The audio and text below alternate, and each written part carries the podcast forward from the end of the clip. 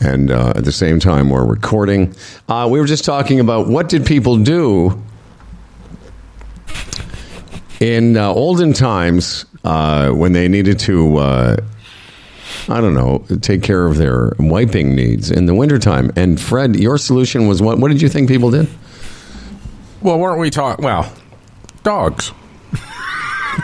You got your dog. Your dog would clean you up with their tongue because they really enjoy that. that's, that's what you think this solution was. They, Mm-hmm. That everyone had a. Uh, everyone A had dog an, with a big wide tongue. everyone had an ass wiping dog. That's what Yeah. your solution is. Okay. Dog with a well, wide tongue come clean you up in seconds. Yeah, I don't know. If You're I, happy. Yeah. The dog's happy. So in selecting a dog in the day, That's you be right. looking- Yeah. checking out their tongue first. Right. The only And, thing is yeah. that that dog sort of had to be kept off to the side. At one particular dog, because you had to keep track of that dog, so you know the other dogs would lick your face. That one couldn't. Although it's funny you say that because uh, my dog, Dan's dog, any dog you've had, Billy or current dog that you're we were babysitting the other day, Dougie. We all Fred and I are unique in that in this threesome that we allow dogs to lick our faces. Dan Duran does not. No. And back to the dogs. Dogs. I- I've I know all the dogs that have licked my faces have also licked their own buttholes Oh, and others. And others. and others' Yeah. buttholes and dirt on the ground and dead animals and bugs. I don't care. I just You're don't make- care. You're making my case for me. So, But I don't care. I, I, I've always done it. I, I've all. I know you're one of those people. A lot of people like you, Dan, that you know don't want to have a dog lick the inside of your mouth. no. They can lick my feet if they want to do that. I don't mind that so much. But My uh, son's dog, Dougie, Dougie. uh, when he goes up north, he drives Clifford, Dan's dog, crazy. And he can literally walk under Clifford. He's at the right height. And because he's a uh, French bulldog, he has no snout. So to sniff Clifford's ass, he has to put his whole face in his ass. Whole face. And, and Clifford just gets so upset. And then last time he was there, I know he walks under Clifford and he's just lightly licking the end of Clifford's hammer, right? like just a little dab, a little dab, a little dab, and then finally Clifford's standing there with this look on his face, like you know, I'm not enjoying this, and then turns around and snaps at him. Like- Dougie. so anyway, this is a dog that licks my face. yeah, sure. Both of them, both Clifford and Doug. Yeah, and and that's I, you know there are those people like Dan. Uh, I don't know if it's. I wouldn't even know if it was the majority of people, but a, a good number of people that love dogs will not let them lick their faces. I, on the other hand, like you, you know, I start every day with Stan. We have a nice little cuddle, and he licks my face. He licks the eyes, sleep out of my eyes. What do you mean? it's just gross. Well, the now it's in your eyes? Wow. Oh yeah, all of them. Hey, it's medicinal. If a you know, if you have a cut and you let a dog lick it, it's Obviously. That's amazing. not Yeah. true. It's amazing how quick it seals up. No. Yes, Dan. No, oh, Dogs' man. mouths have healing. Denying that, Dan? I've heard that. It's a wives' tale. Oh, That's is. Oh, it's, oh, you don't No. believe in wives' tales, but Jesus walked on water. Didn't you just tell us we should be watching that Wives' Tale show or something? That's a Handmaid's Tale. I know. I, Oh, I, I was, I, I, wasn't saying you should watch it. I was wondering wives. if you had watched. what did you just say? Wives' tale. What is it? Handmaid's tale. That's funny. Yeah. Old wives' tale. Uh, did I, I missed part of that conversation? Did you say you liked Handmaid's Tale, or you were going to watch it? I was just wondering because Oh, now okay. they just released the next season, right? right. And uh, I haven't watched one episode of it yet. It just always seemed too dark and like depressing to me to even get into it, and I wasn't in the space for it. But you know, it's a it's you know on the sci-fi realm of things. It's a you know award-winning uh, writer from Canada. Yes, that's Robert right. Atwood, who uh, wrote the novels, and you know, I just was wondering if you guys had gone into uh, delve down the road of that uh, that uh, binge watch. So I don't know. No. Uh, that was one of those shows that when it came out, I know it got a lot of buzz because of Atwood and all such. But I, uh, you know, it's got that dystopian thing to it. Uh, although I see it as a reference sometimes, and I don't get the reference. Like we're living through another, well, you know, with uh, abortion rights and reproductive rights. I'm sorry.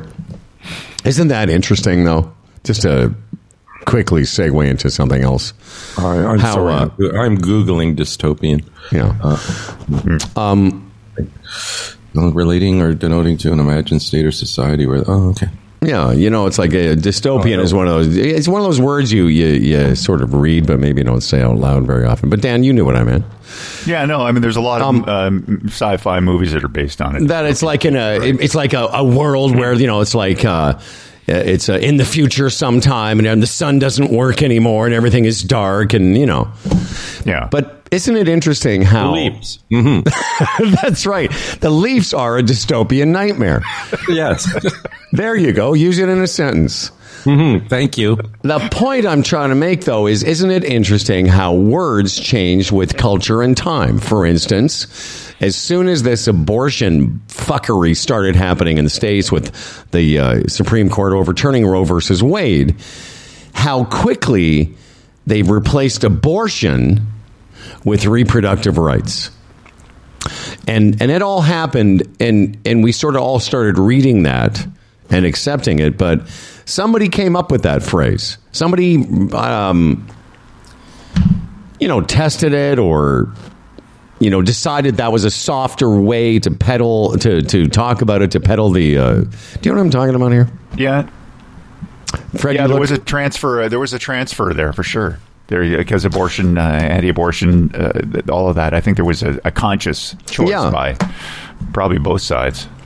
but you don't see I mean it's funny, Fred, you seem quizzical. You don't know if have you not no have no you no i'm listening i'm listening I'm No, but I'm listening. just does that resonate with you at all? yes yes i get it yes I've And heard for us- for I've us heard such terms yes Same thing for uh, well, no, I guess it just uh, opinions of, of using the word like freedom, for example, like around Fred. It, it doesn't it doesn't ring right, right anymore. Um, I think we should just talk more about the uh, Freedom Coffin. I said that at the end of the show the other day, and it made me laugh all day. Yeah, the Queen's Freedom Coffin is going through the streets of London. Speaking of the coffin, I'm reading that royalty, their coffins, I mean, other people too, but royalty in particular, their coffins are lined with lead to stall or delay the decaying process. And I think, Why? Why? You're in there for a million years, and like you know, whether you decay in a month or a year, what what's the difference? You're in this box in this crypt. Why? Wow. Like, what's the what's the point of it all? Because eventually you're just going to be a skeleton. So, oh, royalty, you don't become a skeleton for five times longer than the average guy. Come on? Well, all considering the last couple of photos of Queen Elizabeth, I mean, they might have wanted to start that process a little earlier. Why? Well, line her bed with lead because she seemed thought- like, you know, she was pretty frail looking there at the end. I saw Camilla yesterday, and Yes. she really looks like she's been embalmed already. done in advance. Yeah. It's like, Yeah, because she. Yeah, that's get it That's off the great. list. I'm thinking again, you know, looks aren't everything, but No. again, you can't help but think, you know, if Diana had survived, what she would look like now and what Camilla looks like. And I know looks aren't everything, and he was in love with Camilla because of, you know, the way they connected, and he didn't with Diana. But wow, my goodness. Looks aren't everything, right? Of No. course. Well, listen. Look, hear me say look, at, look at what look at what we look like now. Eh, She looks better than we do. Who, Camilla? Oh yeah, no. yes, she does. She's a handsome woman. Should we go back to talking about dogs licking people's asses? hey, speaking of my dog, I was going to tell you this. It's funny. I didn't. I don't know why it came up, but uh, so you know Stan. He's a sweet guy. He's my boy. I love him so much. But there's, you know, you both know him. He's a very odd dog. He's a sweet dog. Doesn't mean anyone any harm. But he's the oddest dog I've ever owned. I've ever, I, I mean, right now I'm sitting in a room in my home. Any other dog I've owned would be right here, right next to me. Wouldn't leave my side. Not only is Stan not in this room, because sometimes during the show, like he sits on the old couch here, where our guests used to sit when we had guests in the studio. But guess where this guy is now? It's not upstairs. He's down in the office near the fridge and the coffee machine on that old couch. Like that's where he is. Like he's a floor below me. Like sometimes during the show, he it gets too noisy for him, and he goes up uh, and sits in his bed. But I just went down to make a coffee, and, and I was like, "Oh, buddy, he's sitting there on the couch. He's just sleeping there by himself." That is just so weird to me. Like it, I don't know, and I don't know what it was at birth or whatever the quirkiness of uh, his birth order or whatever he was. I don't know. He wasn't the runt of the litter, but Right. you know, you guys have been around him a long time. He's a lovely, lovely dog, but he's so odd. Mm-hmm. I'll tell you the time he acts the most like a dog is when he's around, around other dogs, like when he's with Clifford at the lake, or Booby Billy was here on uh, Monday. And when there's another dog around, he's more like a regular dog.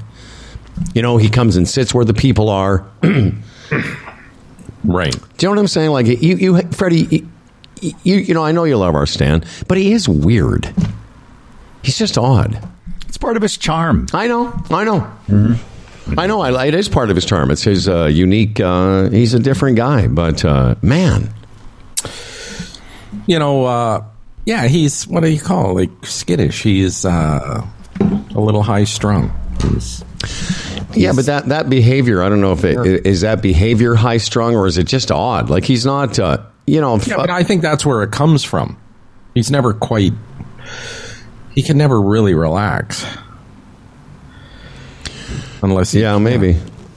Maybe that's it. I don't know, but uh, you th- okay? He's relaxing now, but why isn't he relax? Maybe that's it. He's, he doesn't. He, he gets nervous. Something he's relaxing there now, but something has happened to make him do that. It's it's interesting. Danny's dog, Dougie, you know, Dougie. sort of sort of of the same.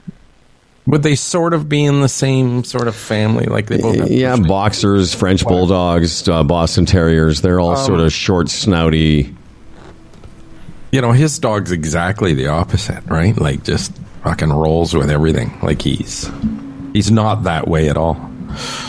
Yeah, but Um, the guy that we used to share an office with, his Boston Terriers weren't like Stan. No, Don't you remember? Like they were just Not running. really. They would run all over us, and they would jump up in our arms, and they were.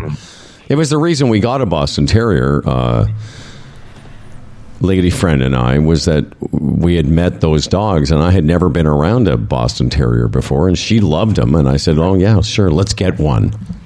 Well, you know what they say, Howard, and there's a lot of fine examples of it. Dogs tend to take on the personalities of their owners. I think we've said this before, and I've heard it before, and you know, maybe your constant, you know, I knew maybe you your gonna that. constant state of frenzy Oh, that's right. Yeah. is uh, really the dog takes that on. Um, But the other dogs I've owned weren't like that. Hmm? I didn't mean to shit on your bit here, but the other dogs I've I, I've owned weren't like that. They weren't skittish or nervous. They were all you know pretty. Like Loman was a super lap dog. Tucker Loman was, was a super lap dog. Oh yeah, He would barge into a room, but again, he wasn't skittish or anything. no, he would barge into a room and try and dry hump you. Yeah. Mhm. Anyway, dogs tend. Well, those dogs. I guess Randy buffered that, but I guess Stan. You know, That's funny. Yeah, Randy was the buffer. Well, Randy was the buffer, or the kids, or whatever, whatever with um with Tucker. Um, so I guess there are exceptions, but I'll get back to what I was saying. Dogs tend to take on the uh, personality of of their owners. Like, look at Clifford. He's laid back like Dan. He doesn't give a shit, right? No, yeah, It's true. Come on, it's true. I no, you're right. I know. You're Do you always think that's right. because of, of the selection process, or do you think it's uh, it's the uh, nurture side of things? Do you- I think the dog and they're around the personal law. It's they tend to like. I guess that's I've seen Howard stare at a wall. You've seen Howard. do you guys? Well, you, Dan, you weren't around him, but he used to do this thing. It was fascinating. We had this long hall outside the studio where our original offices were. I'd never seen a dog do this. He would literally take a water bottle in his mouth and just run up and down the hall. Like, I've got video of it, Dan. Next time you're over, I'll show you. But I'd never seen a dog in my life who. This was before he'd even been around me, so your theory is uh, only half baked. But I'd never seen a dog do that, where he would just independently run with something in his mouth, like in that hallway. I used to take people out there and say, "Watch this. This is just bizarre." Mm-hmm. Uh, you might be right. Like he's, uh, you know, he's been with me for over ten years, but early on, you could tell he was a bit, a bit odd. Like I used to say that that he was dogtistic. Yeah, I mean, when you go back to Loman, yeah, like you, like you, you, you know, when you enter a room, you enter a room. That's what Loman was like. Oh yeah. When he entered a room, he entered a room. Did you ever see him do that, Dan? Where I would turn around, I would turn don't my recall back. He, I would turn my back to him, and he would run at me and start dry humping me from behind. it was, it was really something to see. What other titch? Uh, uh, What other tricks What would he do? I think that other was that was a trick of that. That was what tricks does what tricks does Clifford do? Does Tri- Clifford do any tricks? yeah, he sits. He uh, he does uh, a high five and Aw. a fist bump. Yeah, he does a fifth. fist Andy bump and a high heals. Yeah. and he does what he's told, and he stays. And the minute he's up on my deck, the minute I open my barbecue, he gets off the deck and goes and lays on the lower patio. No. He's unbelievable.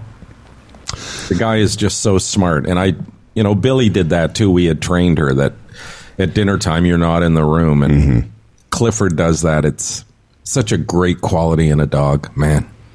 Well, in in uh, on Stan's other side of the ledger, smartest dog I've ever owned. Like absolutely, all those things. You know, with Stan, if you as soon as you say "uh, uh buddy," and and he'll go. Like, he, he he. A lot of dogs will be like under your foot while you're cooking. He's never around. Um, he's he's he's very well behaved. He's just really strange. Mm-hmm. But he's a little baby angel. I was thinking about that the other day. Like, what am I going to do when I get another dog? Would you get another dog, Dan? No, I don't think. Well, I, I maybe later, but I, I don't. Well, think, what about uh, when you have your your new family? what, gonna have a about, whole new family. what about when you am have gonna do? you know your new family? You, you know, you get You're going to want to get the kids a dog. Yeah, exactly. Yeah. Uh, would you have another one, Freddie? Uh, no, I like the situation right now uh, where I have grand dogs. Really, it wouldn't really fit our lifestyle, and Doll really wouldn't put up with it with the hair in the house and stuff. She's just no.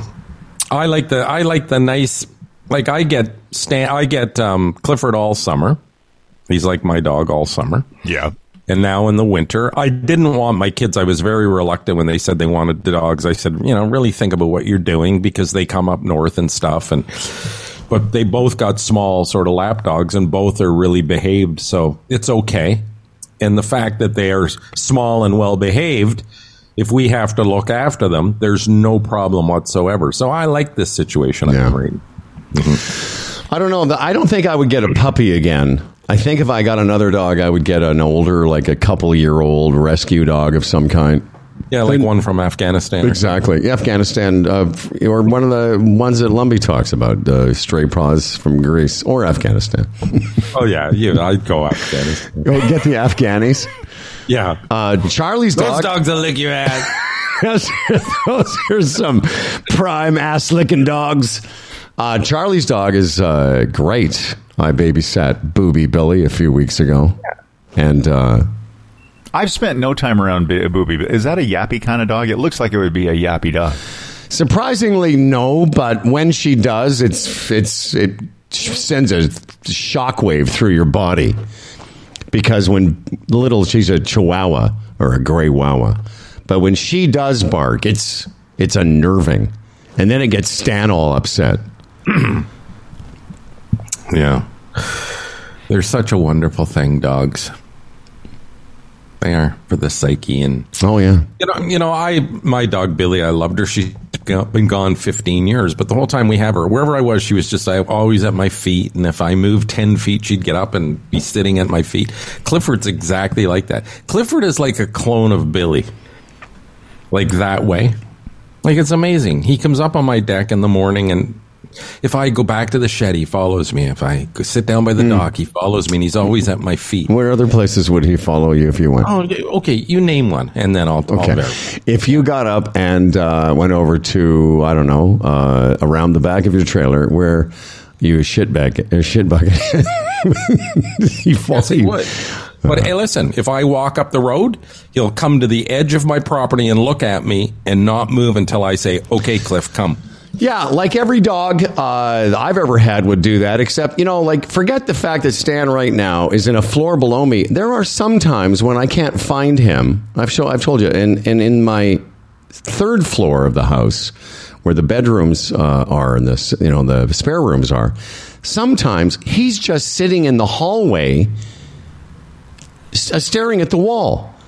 Like that has nothing to do with me. I don't do that. I've never seen Oh, a dog do that.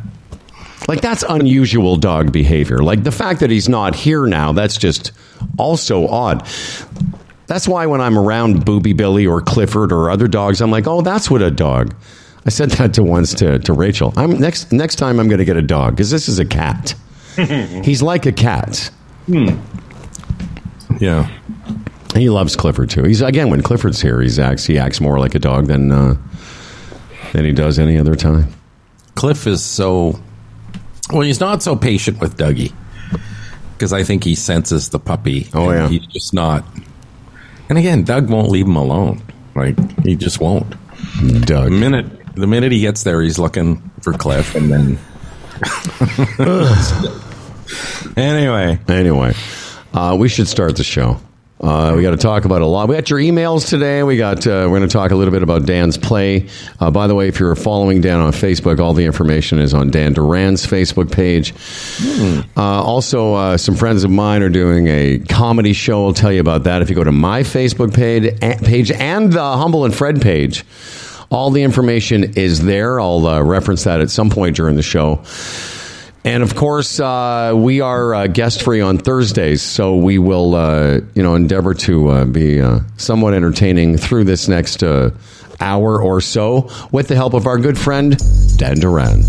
This episode of Humble and Fred is being broadcast to the world from Humble and Fred Studios in trendy Toronto, beautiful Brampton, and from the lusty shores of Lovesick Lake. And is brought to you by Bodog, GigSky, the Retirement Sherpa, the Chambers Plan, GoDaddy, and Health Gauge. And now here are two men who start their day with a hands to the sky stretch and a hearty "Why not me?" call to their non-god. Looking for answers, it's Humble and Fred. Had uh, Indian food last night at uh, our uh, post uh, Men's Day buffet. And uh, got it. Yeah, it was really good. That we we've got a couple of sh- new chefs at our golf course. Um, and they put on a, a, a.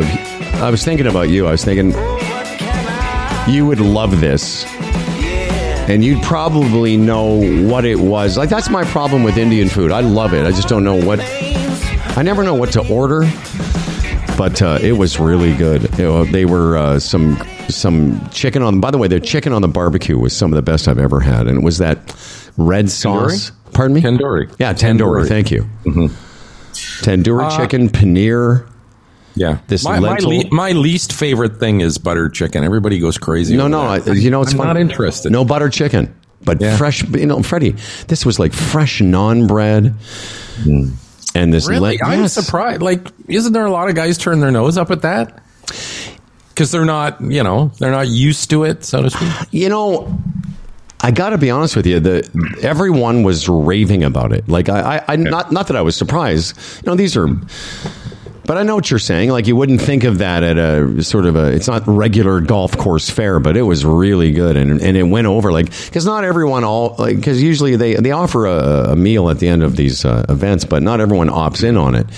And I noticed that there were more people who opted into the buffet because these guys are really good. The, the chefs that work there, I, a couple of them are of Indian descent, so they put on this spread. And, and I actually asked one of the chefs, I said, "Can you just walk me through like what's the order of it?" You know, so he had me put the the rice on the naan bread, and then some of this vegetable stuff, and then this lentil, and then the cool cucumber on the side, and then the tandoori chicken. God damn, it was good. I just wish I could go. That's one thing I'd like to learn this year. I think is I. I want to go to an Indian restaurant on my own, or I just whenever I go again, butter chicken aside, I just don't know what are the things I would enjoy. I know you and I went out for dinner with the girls uh, a couple years ago, and it was great, but I don't feel confident enough uh, to to sort of go, okay, what should I eat? Yeah. There's a, there's a few Indian uh, based restaurants around Toronto that have uh, more of a cafeteria style, you know, kind of more of a fast food approach to it. well, then Sid you, Arthur used to be like that. It was great. you, know, you can sample it then. Mm-hmm. You know, and ask a person, don't go at the busiest time at lunch, but Yeah. that might be a way to. Do you like Indian food, Danny? I don't know if you Oh, do. love it. Yeah. Yeah. Mhm. Yeah. Like I like there's a place over here, a little takeout place that's really good and I love their mutton curry, their anything like that. And uh yeah, again, the tandoori chicken stuff I like and but I'm not the butter chicken to me it's too it's like candy or something. I'm not not big on it. Did you say you put your rice on your naan bread? Yeah, that's what he had. It was it was a giant naan. to do it. Oh, Yeah. Wow. Um, and it was a huge. It, it was freshly. They made. You could tell it was freshly made. Mm-hmm. And um, and I said to him, I said, "Can you just help me through the process here?" And he says, "Well, you put that over here." And he walked me through it. And what it did is it it, it made the naan bread soft. But how do you eat it then? I just cut it. You know, I Oh, cut it with a knife and yeah, fork? yeah, yeah. Like my Just plate was a naan bread. I break it up and No, I know what you mean. it- Dab it in. Uh, oh, inter- that's interesting. Dan sent us a list. Yeah, the uh, Michelin star, you know, everyone's heard about it now. 13 Michelin stars awarded to Toronto restaurants. Um, I don't have the list in front of me. I do remember this that three of them, at least that I recall, were sushi restaurants.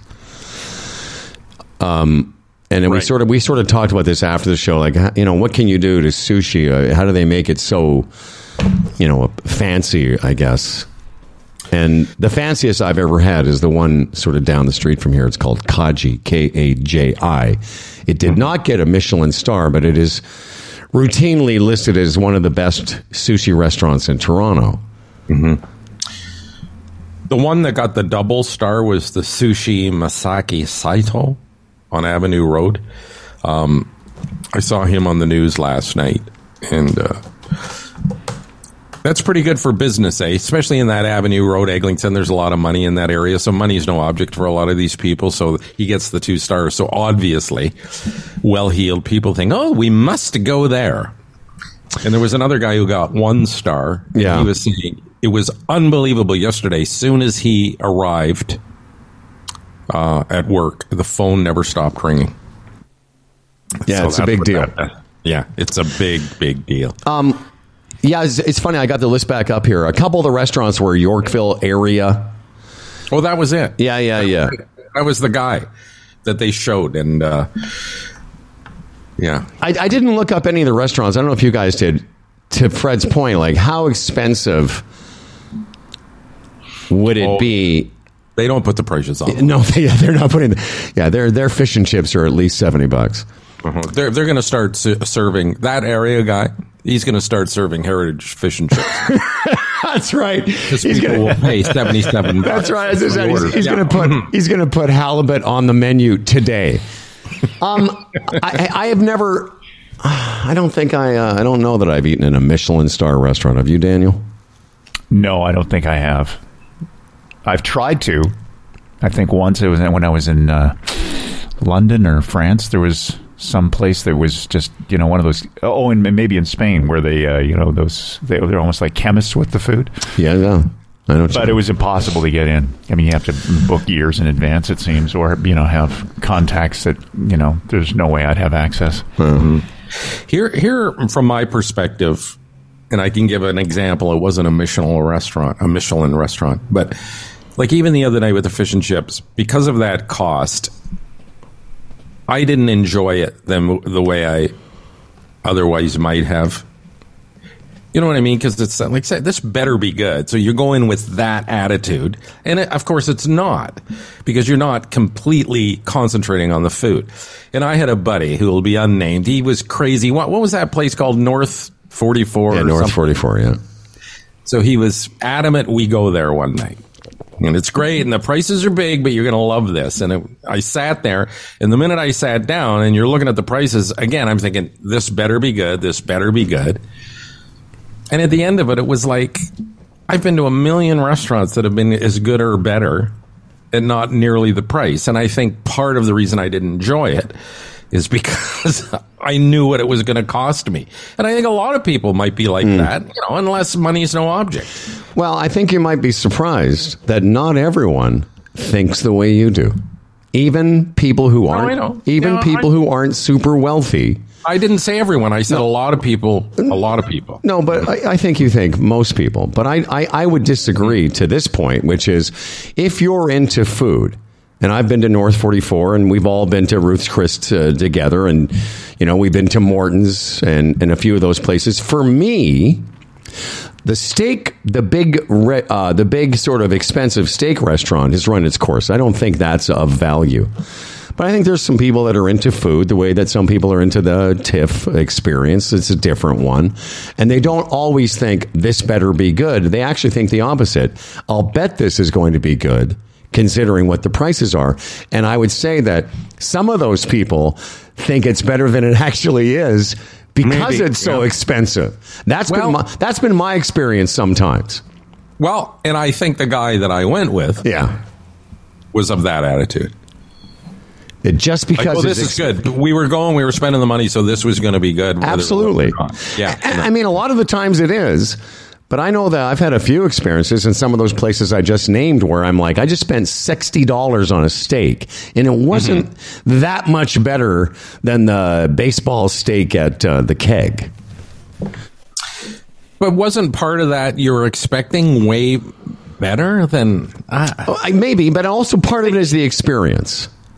I guess, yeah.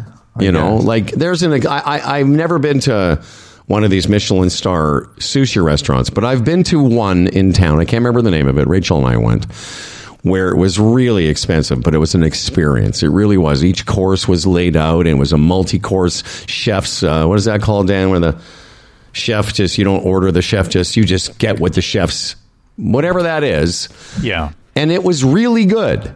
But part of it that made it, it was very expensive. But part of it, what made it great, was the experience of it. It's not the way it was served, the atmosphere, the the delicacy of the food, and and just the the overall thing is different. And I think a lot of those. Michelin stars are awarded not just for the food, but for sort of the overall dining uh, experience. yeah. And should be taken with. I, I, don't know what would it what what it would take to, for me to to go into one of those places. It's interesting, and, and again, it's different levels of experience. How much do I want that experience? You know, What were you going to say, Dan? tag on that. I was just going to say, you got to take it with a grain of salt because just like saying you have the best hamburger in the world, it's Yeah. impossible to know, right? So Yeah. there's a lot of these restaurants that may have hit it on a great day, and then there's a lot of restaurants that were missed because somehow it didn't come up in the reviewer's face somehow. So I'll put it this way, Freddie. If food meant as much to you as other things do, I, I can't even name one, then then it would be price isn't an option. You know?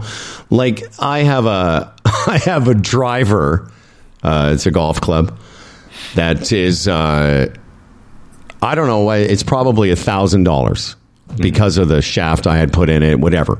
Now, to somebody who doesn't golf very much, that seems outrageous. Like, how could you? Where how, where would you ever get your head around spending a thousand dollars on a golf club?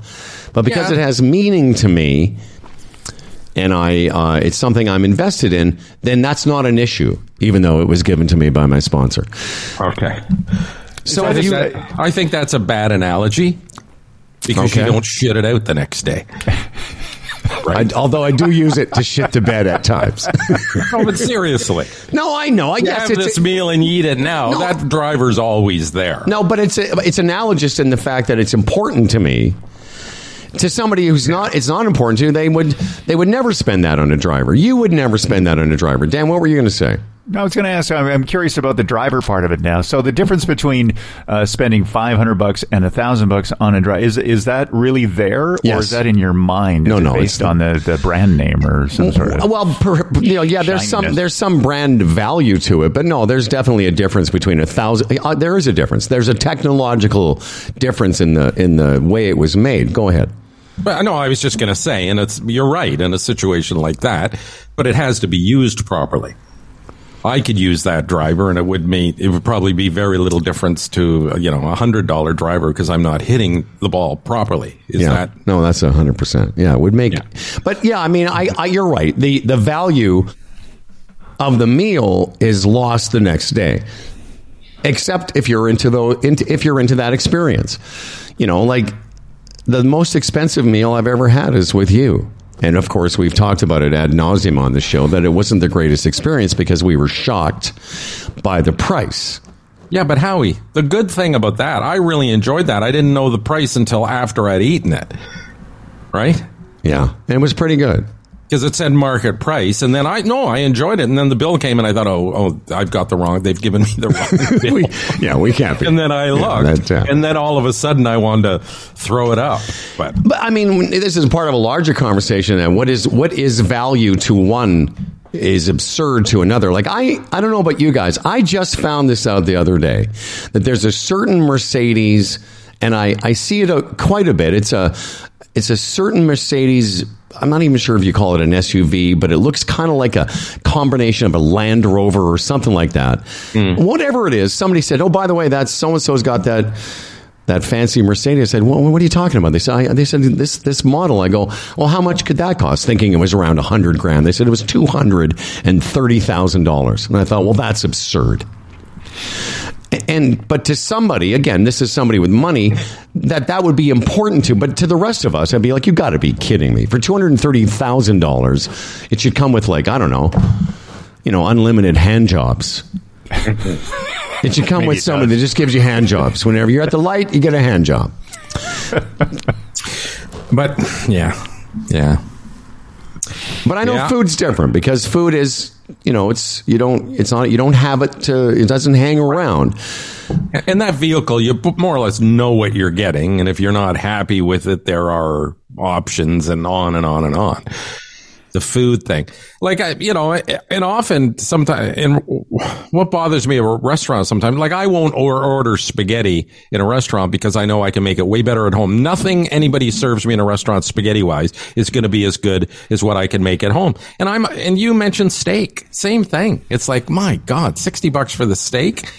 I could have spent half the price and done it better at home myself. Yeah, You know? Uh, and I agree. And that's why you know if if I am going to choose a fancier restaurant Mm-hmm. option, it isn't going to be steak. It's not going to be pasta.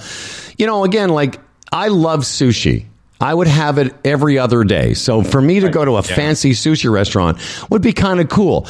I do have a limit, and I know it's funny because I remember Mm-hmm. this. I remember this as clear as anything. You and I and Delise and uh, it might have even been Randy. I don't think it was Lady Friend. I think it was you and I, Delisa and Randy, went to the top of the rock. We were at 30 Rockefeller in Yes. New York.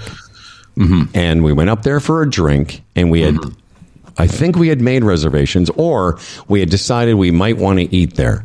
Mm-hmm. And when we got up there, I had a glass of wine. You had a couple of beers, and I think the, or maybe I had a martini. When we found out that the, the price of the booze, somebody's drink was twenty dollars, and Freddie and I looked at each other and went, "Okay, we're not eating here. It's just we don't have. That's not in our budget." So there is a limit to how much I would spend as well. Mm-hmm. Well, ba- yeah, it's like in out. It's like based on your income, based on what you're used to, based on what you're comfortable with. And the guy who spends two hundred and thirty thousand dollars on the Mercedes, you know, if his dinner bill is six hundred bucks and it's all right, well, just all right, then you know that's different than somebody that stepped outside of the norm and spent six hundred bucks on this thing as a special treat and it's not very good. Yeah. It can cause, you know, a nervous breakdown. I just got to. This isn't part of our emails. I just looked uh, as something came up uh, my Facebook screen, and this is uh, from Jimmy Cala. I don't know if I'm getting this right, Jimmy. Anyway, Jimmy K just said, uh, You know him? Well, he's the kid that works out in uh, like um, um, Cornwall that was doing the morning show. Oh, cool. His latest or something. Yeah, that's it. Kaz, Callis, Yeah, yeah. yeah. Good guy. I don't know if he's still out there, He but said, uh, he was. You'll love this. He goes, You guys got three days of show prep out of the fish and chips. It's a bargain. it's true. That's a great line. He said uh, Caper Bosch. He says Caper Bosch should write them off on his taxes. and uh, and just got a quick note here from uh, Rudra Rishi Maharaj. I'm going to the baseball game with him tomorrow night. He says, "Let me know when you want to go to an Indian restaurant. There are one or two in Brampton." Yeah. I, I would. You know what? Uh, that might be something you and I and, and Rudy should do. Yes. You know what?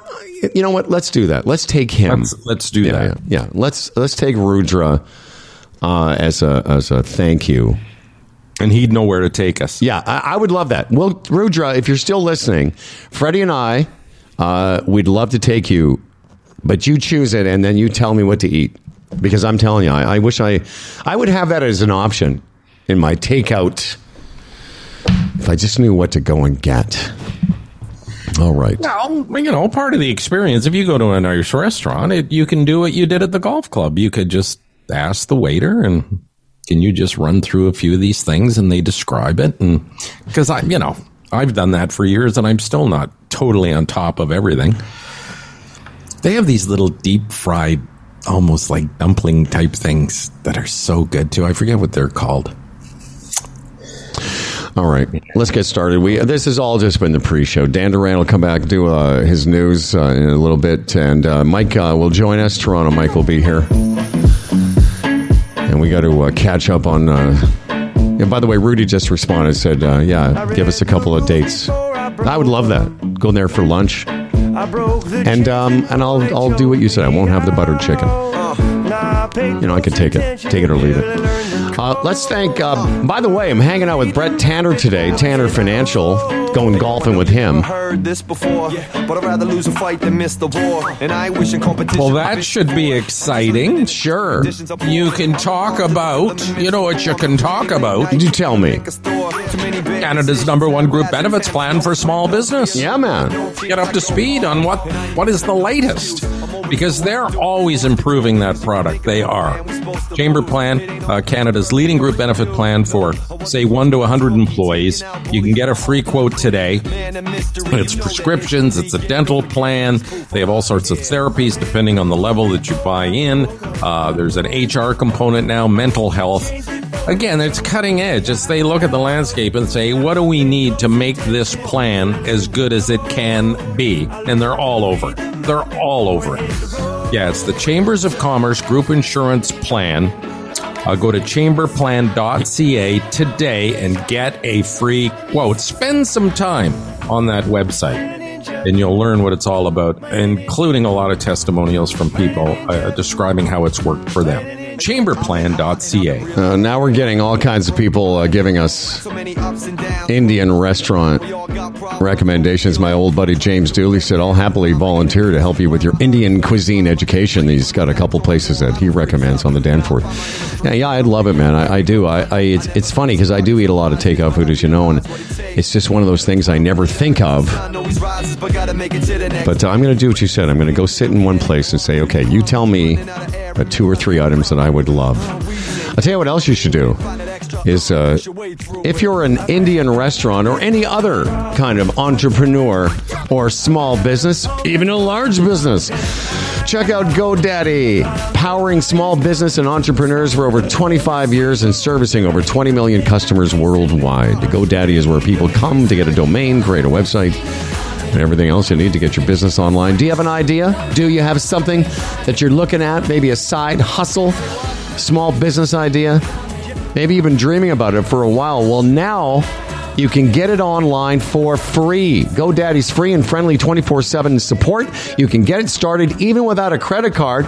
Uh, you can get your website going right now. Visit godaddy.ca to learn more.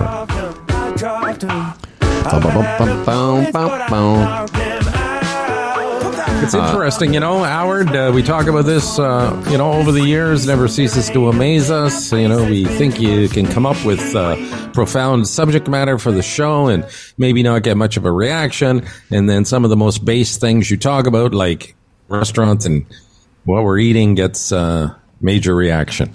It's something. It's always been that way. It's always been that way, hasn't it, Howard? Mm. Well, it is. A, you know, what you're saying is the most sort of inane personal things Yeah, are the things that. Uh, People relate to. yeah, because the uh, barrier for entry is so low. You know, it's like everyone can participate in a expend. Hey, I paid too much for fish and chips story. Mm-hmm. Yeah. By the way, just an update, Dan. is- Dan, Stan. I do some. By the way, I do that with Dan. Sometimes I call Stan Dan, and sometimes I refer to him as Stan Duran. I go, "Hey, Stan Duran." Uh, update: Stan Duran is still in the basement. In the basement. Well, something has obviously freaked him out. It's he's not. By the way, I ta- you're not that you're wrong. okay, no, but to make him go down and do that, something happened. Nothing happened. Probably. Nothing. Why would he choose that all of a sudden? Why does he choose the hallway on the third floor? Yeah, but when he stands there and stares at the wall, He's not standing there. He's just laying there. That's where Well, he no, lays. I'm saying in those situations where you're looking at his behavior, he's heard something, or yeah, maybe. you would think. I also think he's starting to go deaf a little bit because we have this ritual where every morning while I'm making coffee down there, I do my little stretches, and that's his signal to go get his ball, and then we hmm. play ball for a few minutes while the coffee's being made. Well, today I go down there, and, I, and he's not there yet. So I'm calling him. I'm like, Stan, Stan, Stan. Nothing. Like nothing. And then I started sort of, you know, banging on the floor, and I was like, come on, buddy. And then finally, he kind of ambled downstairs, and I was like, I don't think he's. I don't know if he's hearing as well anymore, but it's just like, dude. Anyway, I thought you, I thought you said he was. He gets you to repeat everything you say, like my mother, like my mother-in-law. Uh, that would be funny. Does your mom? Does your mother and mother-in-law play ball as well?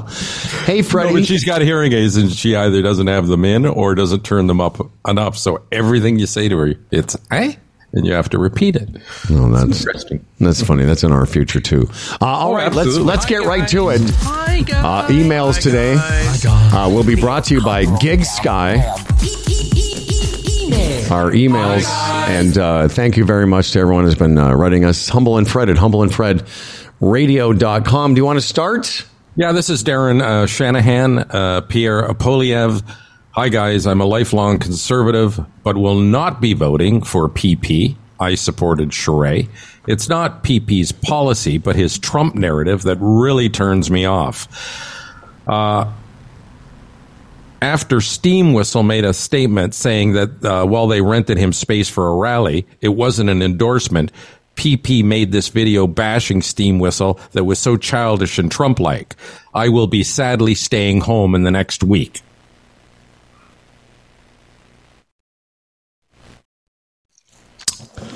So they rented him the space, but they said, hey, you know, okay, we rented him the space, but this doesn't mean we're endorsing him.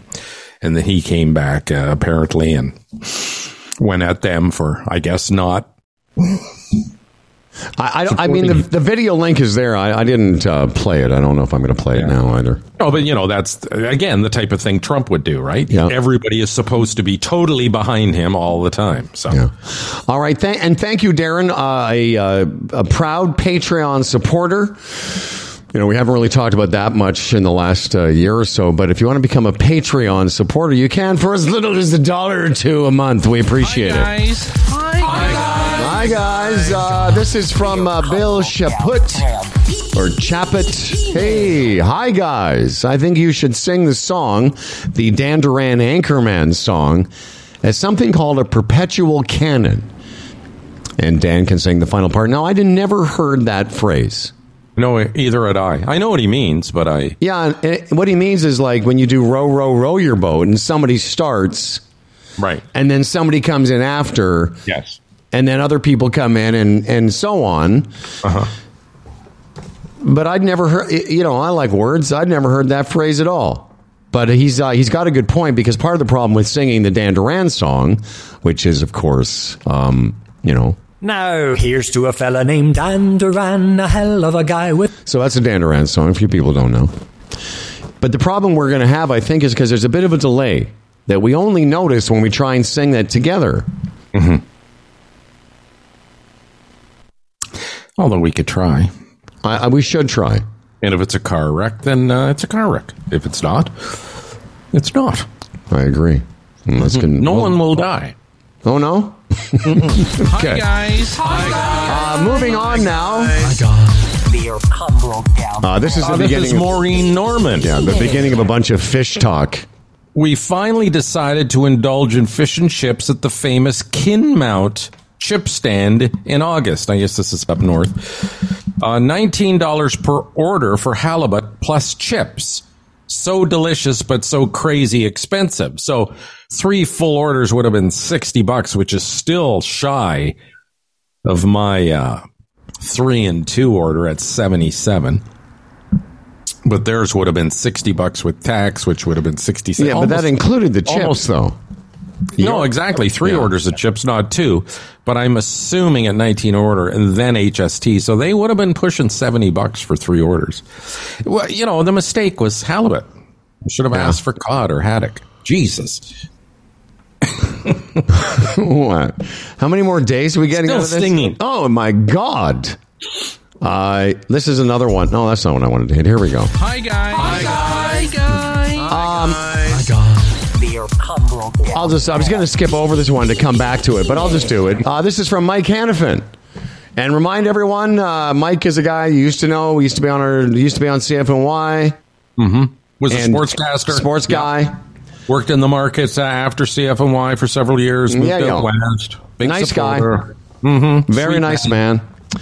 Hi, gents. He says, "Hi, gents." For anyone who didn't listen slash watch Tuesday's show, right to the very last minute, Fred needs to repeat the joke he told. I laughed so hard, I think my neighbors were worried about me. Then I scrolled back and listened to it again and laughed some more. Holy shit, that was funny! Please tell it again for anyone who might have left early. Now, I didn't remember what it was. And I remember something that you'd said, and I'm like, oh, I think that was when I, I didn't quite get it. And uh, sure enough, I went back and listened. And what happened was we were ending the show, and you just kind of popped in. And I'm not sure if I was only half listening, I was doing something else. But for those who missed it, here it is. Let me tell you about perspective. Give me some. I have a buddy, all right? He reads three to four books a week. He gets to exercise a couple of times a week. And he has sex three times a day. And all he wants to talk about is being in jail. now I'm listening to it. I get it. And and if you, I didn't play my reaction. My reaction was just so stupid because I I don't know. I I didn't really get it, and that's why I said to you, I was like? Because you were half listening. I know you were was- doing something, yeah. I was. I was doing something. You were preparing for the end of the show, Yeah, but I, and when I went back and, and edited it, I was like, oh yeah, that is pretty funny. But I, I love how you sort of hesitated toward the end. Here you you kind of get to the end. Let me of it. tell you about just and he has sex three times a day. Hmm. And all he wants to talk about is being in jail. And I think that's what threw me is because you were sort of st- not struggling for it, but trying to get to it. And uh, anyway, it made me laugh. So thanks, Mike, for pointing that out. It was very funny. Uh, do you want to read the rest of that? Uh, He says also funny, Poilievre defenders glossing over his uh, chumminess to ultra right wing extremists and white supremacists, uh, saying whatever, uh, whatever, they're Canadians too. Someone has to listen to them. Yeah, I, we've heard that narrative. Or playing whataboutism is not really a defense. As someone more astute than me wrote, uh, Pierre Poilievre might not be a fascist or white supremacist, but the fascists and white supremacists think he has their back uh, shades of Trump in 2016. by the way, Uh, good. That's a good point. yeah, and just sort of echoing what we've said. That that's what bothers us about it is the the MAGA stink on it, and uh, you know, I only time will tell. Eh? As I as I refer to it as the pee pee stink. Um, all right. Uh, thanks, Mike, very much. Another uh, message about halibut. This is from Gord. He says, Hello, guys. Heard your Price is Right discussion on fish. While it was definitely high, halibut has always been a premium over traditional cod, fish, and chips. If Fred doesn't want to open his cheeks, he should switch to cod. And that's from Gord, who finishes it by saying, Stay strong. Hi, guys. Hi, guys. Oh, by the way, that's another thing I love about our listeners. Beer humble. That Yes. they they just not only do they I think appreciate the fact that we can wring three days of conversations out of you know one seventy seven dollar order of fish and chips, but that phrase "stay strong," that is that is a reference to that is such an old reference on our show. Mm-hmm. But whenever I see things like that, I'm like, oh, you know? We may not have, I don't know, widespread mainstream whatever anymore. And we just don't. We're doing this little show. It's like a little mom and pop shop.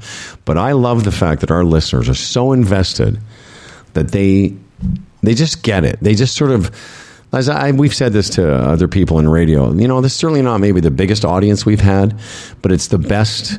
Not only I think the best show we've ever done, but the best interactivity with our listeners. Would you not agree? Yes. Yes. it, no, yes. And, you know, really nothing to add to that, but um, an agreement. Much agreements. All right. Hi, guys. Here we go. Just a couple more, and then uh, we'll move on. This is from Christine Cameron. Yes. Uh, hi, guys. Love the show. Uh, one more stat in the mix in September. She's talking about the Queen Elizabeth stat on Monday that's federal, not provincial. One more stat in the mix in September is Truth and Reconciliation Day, September 30th. I didn't know about that. Yeah, me neither. It appears to be provincial and optional, but my sister works for the federal government. She says she gets it off. So she, as a Fed employee, federal employee, now has three stat days in September. I don't begrudge people time off, but when it's our tax dollars paying these employees, let the uh, begruding begin. Begrudging. Oh, oh. I'm not sure that's spelled correctly. No, But, it uh, not There's no G. And I Yeah, was thinking, right. I was going to ask Howard, what does begruding mean? I don't have no idea. It's begrudging. yeah. she missed the G. Anyway, uh, I thought it was an actual word, uh, in part because uh, they also get a uh, bajillion sick days and can carry them over for 45 years, etc. This shit adds up, and we all pay for it. End of rant, and thanks for listening. I think I think begruding is what Stan does. He's just begruding all the time. Uh, thank you, Christine Cameron. Uh, by the way, I uh, looked this up. Uh, BC, Nova Scotia, PEI, and Newfoundland will be observing the holiday on Monday. Ontario and others will not. So there you go. All right. Hold on a minute. Let me get this back. Hi, guys. Hi, guys. Uh, do, do, do. This is from Jeremy Scott. Headline Once again, you have proven to be a bad influence. Keep it up.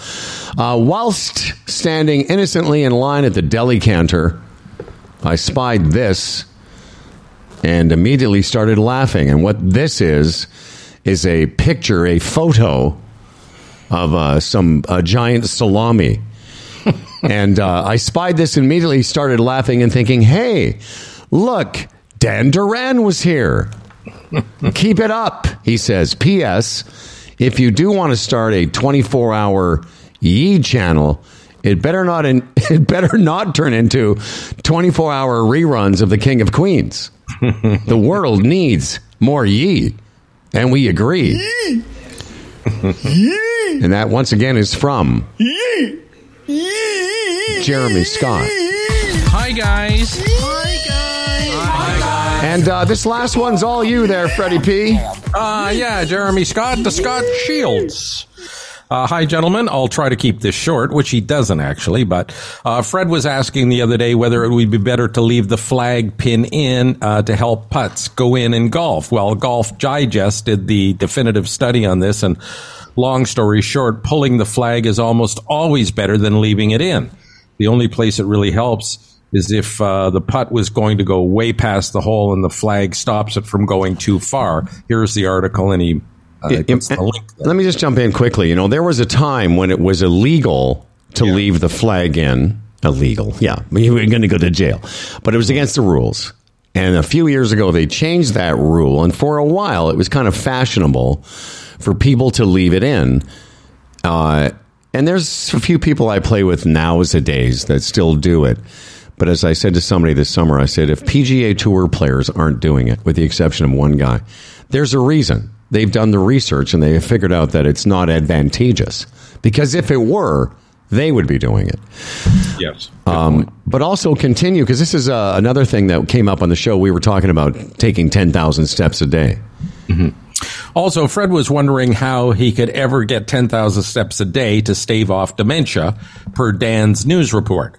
My mother and father in law have each done 10,000 steps per day since January 1 without fail. If the weather looks bad tomorrow, they'll do 20,000 today to bank it for that rainy day. And they do it all while holding down uh, full time office jobs. They're just doing it to be more active and no results yet if it's uh, holding off the dimension, uh, but I guess that will happen in time.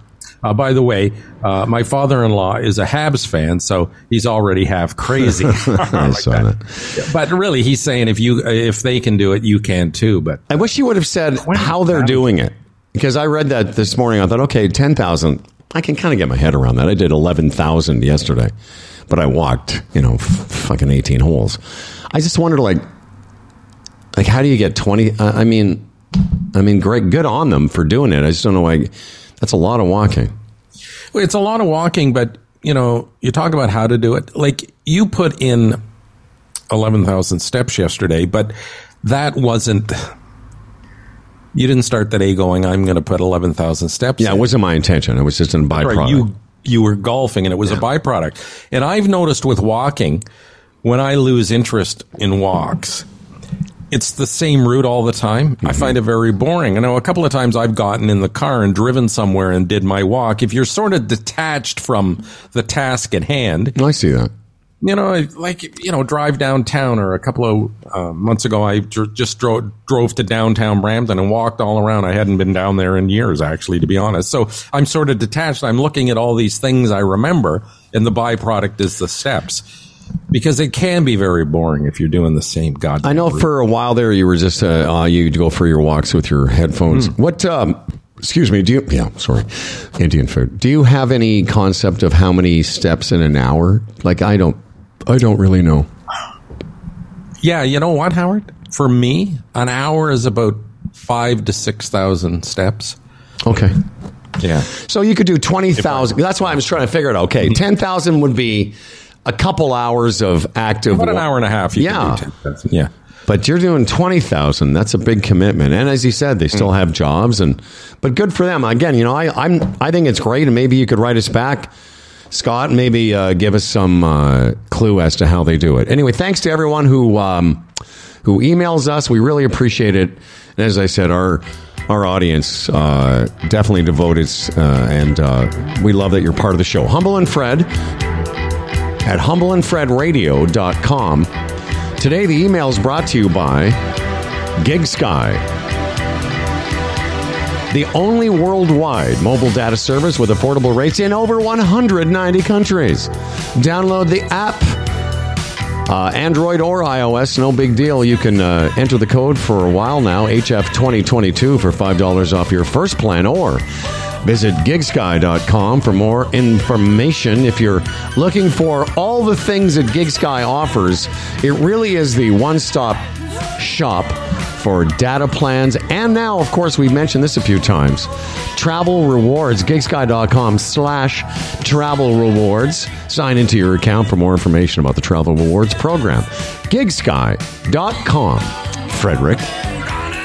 Hey, whether you're a sports bettor, a horse racing fan, a poker or casino player, Bodog is your number one source of online gambling entertainment. From their industry leading odds to their world class sportsbook and feature rich poker room uh, to their fully loaded casino and race book, it's all there. They've been providing Canadian players with an unparalleled gaming experience since 1994. And of course, it's Thursday, so the NFL week kicks off. It's uh, the Chargers at the Chiefs tonight. The Chargers a four and a half point pick. Uh, the over under 43 on that. All the odds are there for this week's NFL games, including the Bills, who are a whopping 10 point pick to beat the uh, Tennessee Titans on Monday night. Oh, they're the Monday night game?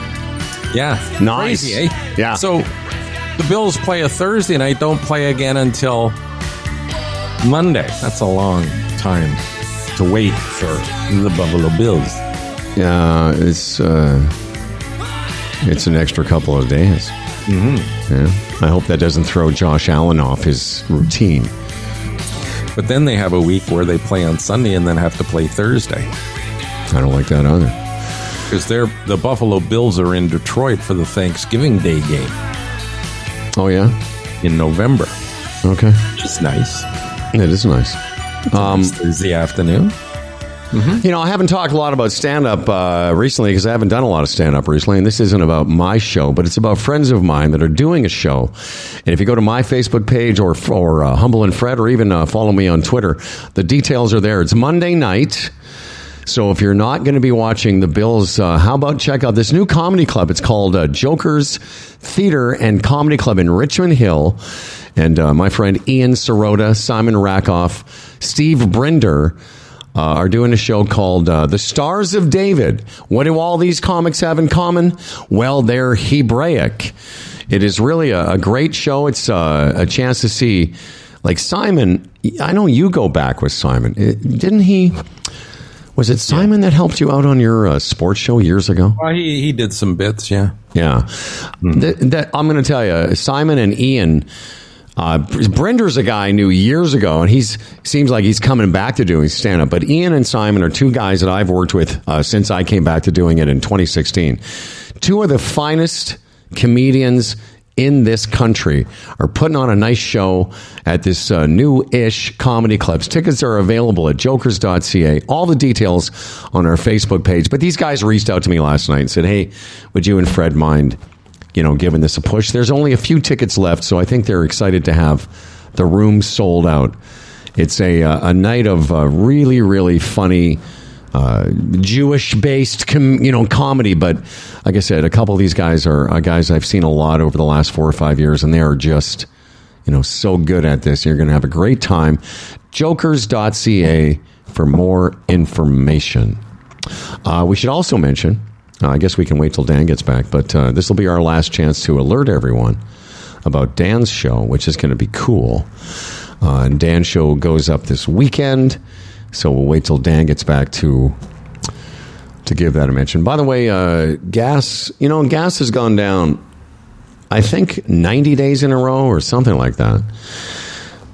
Do you remember what? Like, I remember it was it was costing me one hundred and twenty dollars to fill up my tank, but it's down to like a buck thirty six is what they're paying for it in Alberta. What are we paying for it here now? Like one eighty. Oh, no, no, no. The 140s. right 140s, now. okay. Around here. What was it? At, what was it at its high then? About 215. Yeah, there you go. Um, yeah, it's part of the big conspiracy. The man's out to get us, right? Yeah, man. What they do is they put it up. You know, the gas is around you know a buck ten, a buck uh, fifteen. Then they put it up to two dollars, and then you're happy when it's back at like one fifty or one forty. That was that Poilievre. Did he do that? Yeah, part of the Poilievre. conspiracy. Yeah. PP did it. He did it. Um, anyway, it it is interesting that it's come down. It's So uh, I don't know. We all talk about it when it goes up, but it seems like as it's going down, you just kind of go, "Oh, well, this is good." We don't really.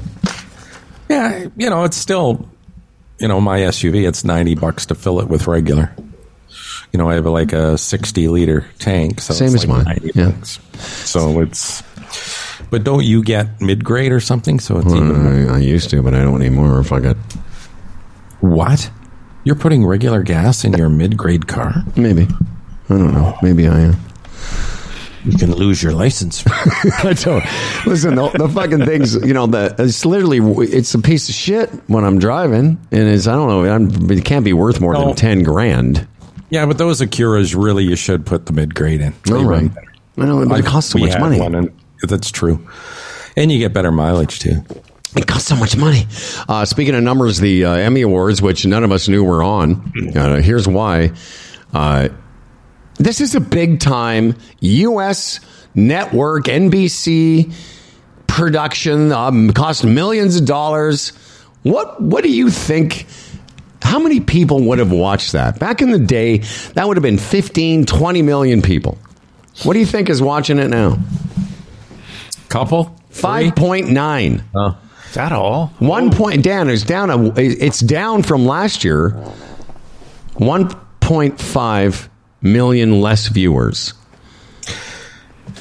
You know, I think uh, again, um, I think uh, that's another byproduct too of too much content. It's like when the Emmys used to be on, we could all sort of get our head head around the nominees. Yeah. We could all, on some level, identify with them. Now it's like, you know, with streaming and all the specialty channels, and they're, they're all up for Emmys. It's like you might watch that show and go, ah, you know, I just I haven't got to that yet. I don't even know what that's about yet. I haven't had a chance to get to that yet. So that identifying, oh, I hope my show wins thing is is out the window. Well, I don't know if I, I don't know if I ever got that excited about. Oh, I did. I hope my oh, I hope my oh, my oh, my- when did, did they win? I, I think you make a uh, part of your point is a good one. I think that uh, y- it's part of you don't recognize the shows, or if you do, maybe you haven't seen. You know that season, like you know Ted Lasso. they're, I, on, they're on your list. they're on your list. gotten to it yet. Yeah. But Ted Lasso, uh, which season three is supposed to be coming out soon. Where are you with that? Have you seen any of it? Are you up to? Oh no, I'm right up to speed. Oh, yeah. okay. So, like, there's a, a show that got, I recognize some of the people, and there was a few other shows I recognize, but that's part of it. You and I, and I think I made this point to you on the air or off, but there was a time where our jobs would have required us to A, watch it, and B, we would have talked about it. We certainly would have known it was on. When I got uh, down here that day and I just sort of looked at some of the services, I was like, "Oh shit, the Emmys were on." I'm sure you had the same experience. I had no, re- I had no, no part of my world was watching that show. Yeah. Have I lost track here? The final season of Afterlife would that have been last year Yes. or not? Or This year. are eligible this year? It, it that's a great question, actually. Because to me, that's the great. That's the greatest series I've ever. That's number one on my list of all of them. Yeah, be honest. And I'm again. That's my show. Oh, my show! and it didn't win. Same as my mom used to love the. Although you know, I'm contradicting myself. My mom used to love the Academy Awards and never ever would have seen one of the movies, but she would hope that person would win because she knew them. No, I get it. I, I, well, I don't. I don't know where, what's the third season of Afterlife. I thought it was in 2022, but it, um, I, I had this article I because I'm always looking for something to watch on Netflix, and I, and I, you know, part of the problem is like I don't know. Dan recommended Westworld. I watched it for a season and a half, and you recommended Succession. You know, same thing. But I was going through this list, and, and they list Afterlife. They have a list of the worst and the best on Netflix, mm-hmm. and under the best category. The first one is Afterlife. And mm-hmm. if anyone listening hasn't seen it, it's definitely worth it. But you mentioned Yellowstone. Same thing. I gave it a couple episodes. Just didn't do it. Dan? Yeah, I never saw that. But what, what is what is Afterlife about? Ricky I've never Gervais. seen It's Ricky Gervais. Oh, loses, Gervais. Yeah, Oh, yeah, he, okay, he, right, loses, okay. he loses his wife. Yeah, no, yes, no, I, I remember. Let, let me just So- say the show is funny. He loses his wife and he calls everyone a cunt. That's basically the synopsis of. and I say that word because it's true. Because in Mm-hmm. in the series, he literally there's a, a meme or something, a meme, where all the times he calls somebody a cunt in that series, it's hilarious. That's common over there. Yeah. Yeah. Um, no, it's just, uh, I just, it's, I just, I'll, I just love it. That show, I just, and I wish there was more. But Could you watch it again? Pardon me? Could you watch it again? Uh, not probably not right Yeah. now. Yeah, me too. But one thing I will say when you talk about Yellowstone too, another thing, if you like, if you're a couple and you both like a show, part of the fun is watching it sort of together. I think you've mentioned this before. Like Yellowstone, if it was just me or just Elise, would I watch the whole thing? But we're both sort of into it, so it's fun to every you know it comes on Sunday nights. We watch it Monday nights, and just to look forward to it and watch it together. And I get it. It's like it's like both of you are reading a book at the same time. You have Yeah. the characters in common. I, I get that. There's a group watch feature on some of the streaming services where you can. Uh, I don't know how it works because I've never used it, but there you can you know connect with people around the world and sort of watch it together. How aggravating would that be? I couldn't imagine. I couldn't imagine anything less appealing than that. you know, I think Sportsnet has that feature. Is there's that. Have you ever seen that kid Steve Dangle? I think he was supposed to be on the show once. Yeah, I've heard of him. come in. Yeah.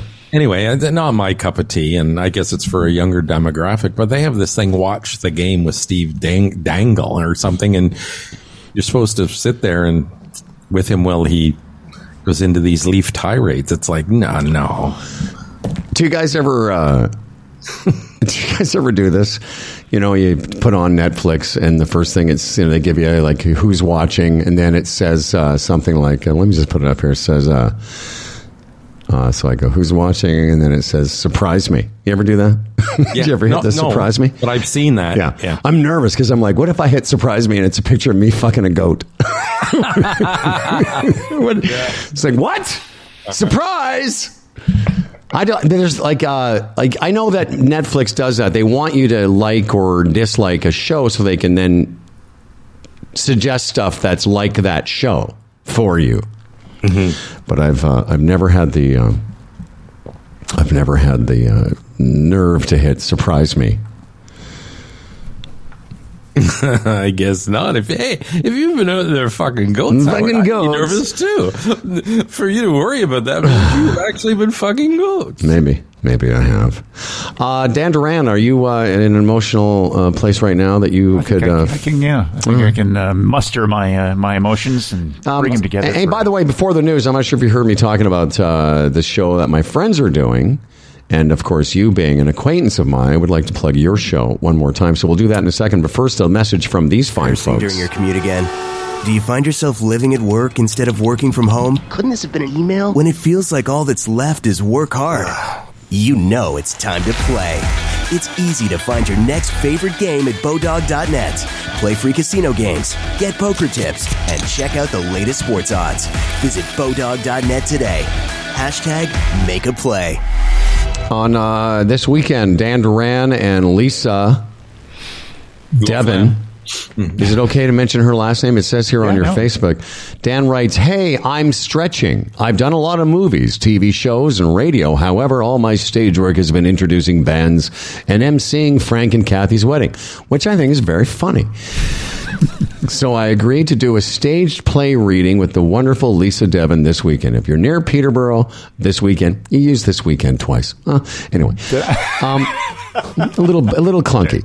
Uh, if you're near Peterborough this weekend, I invite you to check Constellations out at the Peterborough Theatre Guild, and it's a beautiful uh, mock-up of the poster. One relationship, infinite possibilities a staged reading starring Dan Duran. Now, it's Friday, September 16th. That's tomorrow night.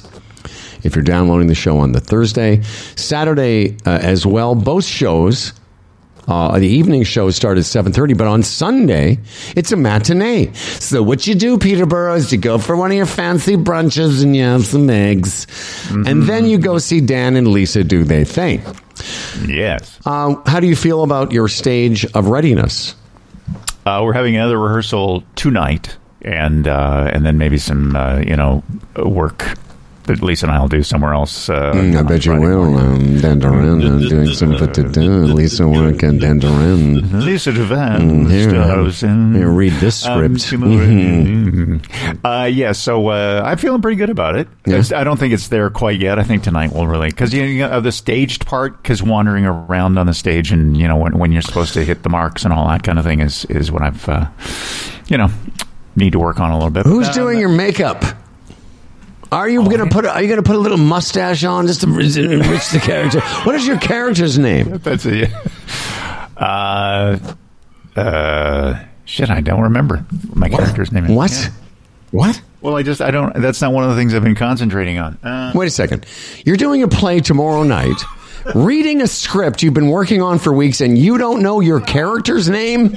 And the thing is, Dan, the whole key to acting is you must become the character. That's what I was be- going to say. You must become that person, and you don't even know who the person is. I was going to say because I thought he would go, "Oh, my character's name is this," and I'd go, "What does this do for? What's his inner story?" Like as of tomorrow morning, you have to become that person. And I know they're not listening, but whoever's directing this thing is like, "Are you fucking kidding me?" Kidding me? Yeah. Well, let me see. Who's the director? Uh, it's directed uh, by uh, B. Corey. If B. Corey heard you, why don't you tell B. Corey? Oh, by the way, I don't know the character's name. Right. I'll let her know today that I was. What's fun Lisa's character's name? Marianne?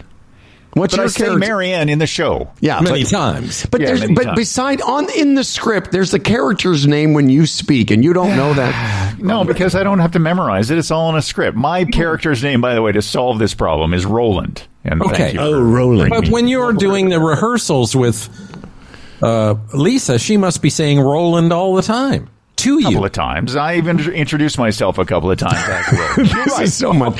This is my honestly of all the things I love about you, and it's many, many, many, many, many things. This is my favorite thing about you. and, and what it is is that you have this ability to compartmentalize information in a way that I, an- it's remarkable. It's why I'm you're like so fan. much. I'm unusual. I'm odd. No, you're so much better. It's why you're happier than most people because you just you have a way to compartmentalize.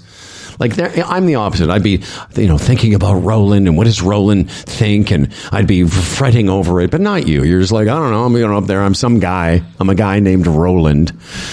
Jesus, Anyway, so Roland and Oh, of Marianne. all the things that could have come up this morning, again, that had to come up.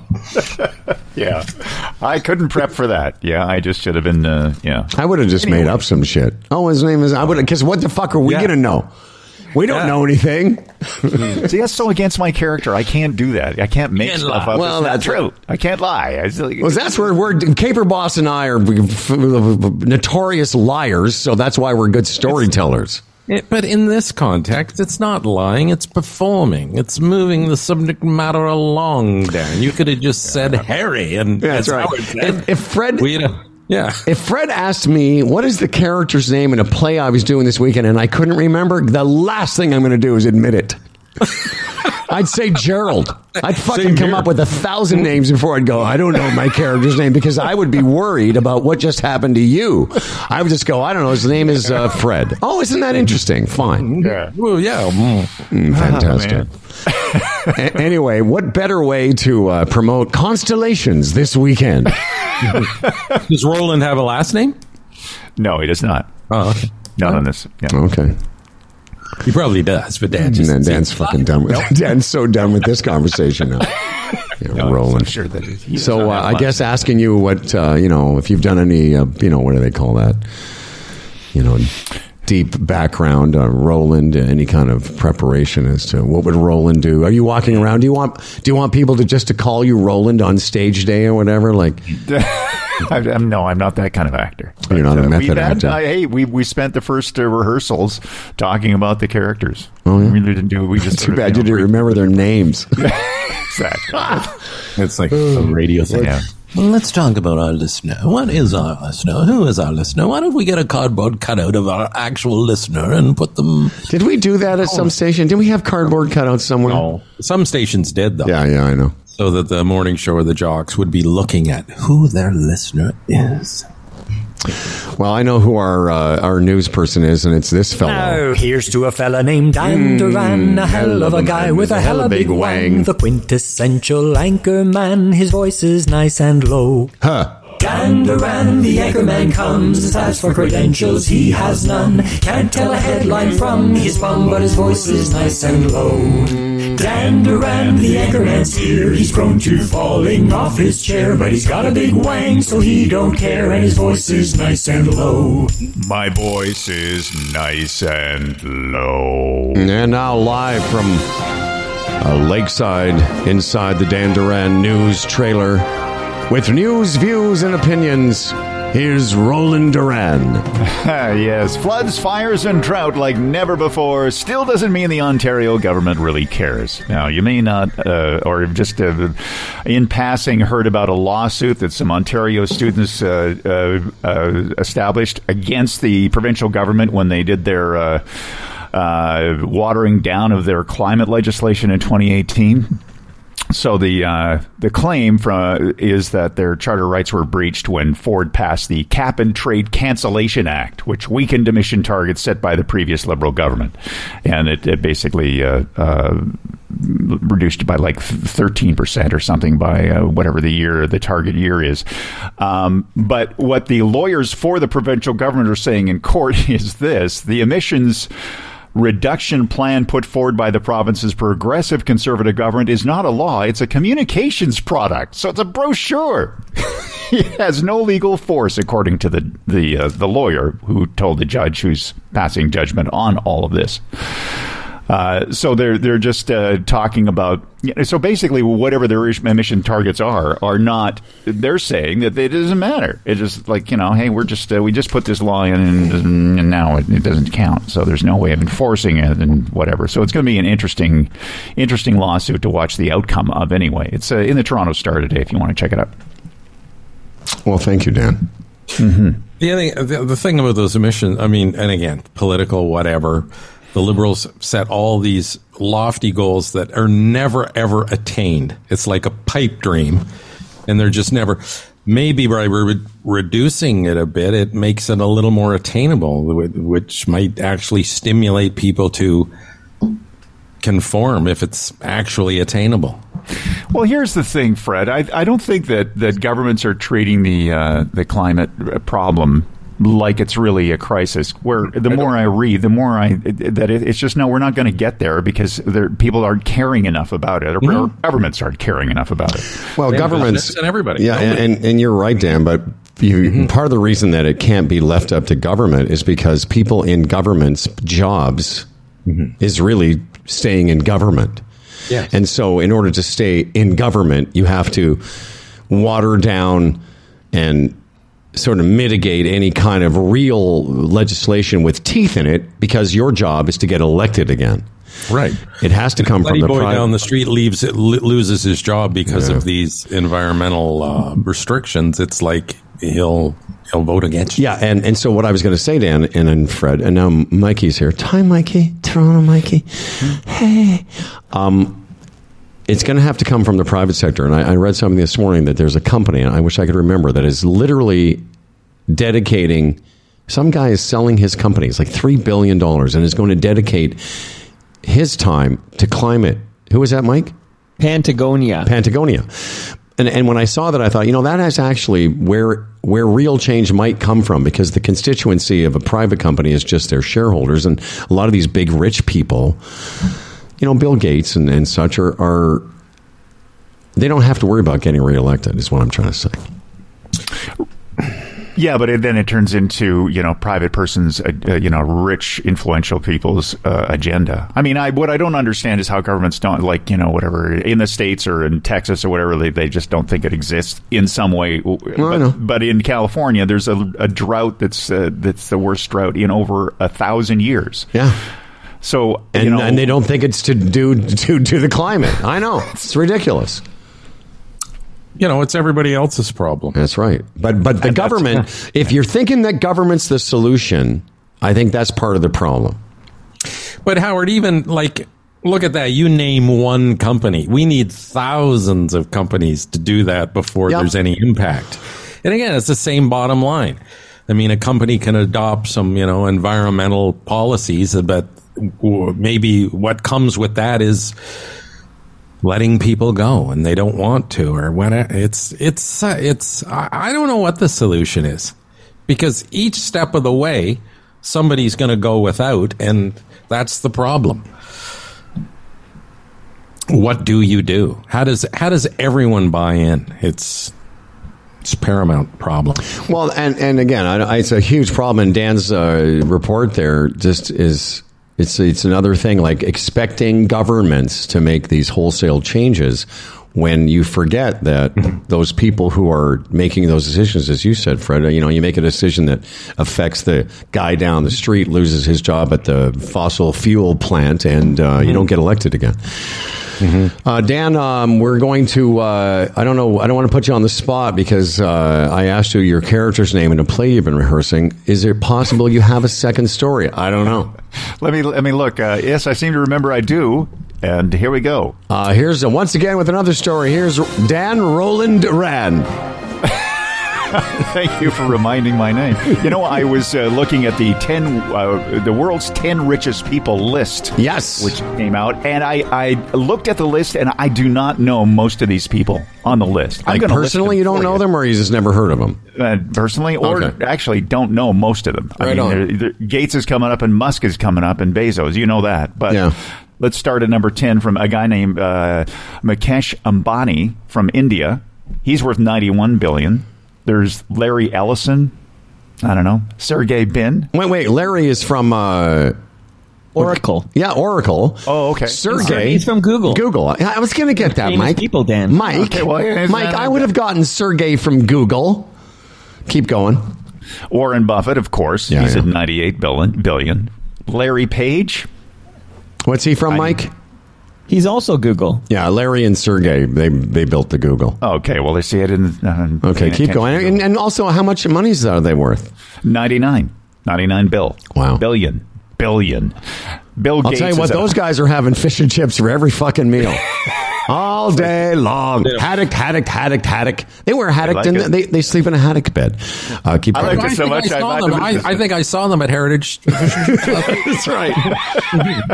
they weren't asking about the prices. Yeah, they were. Keep going, Dan. Bill Gates at 115 Wow. billion.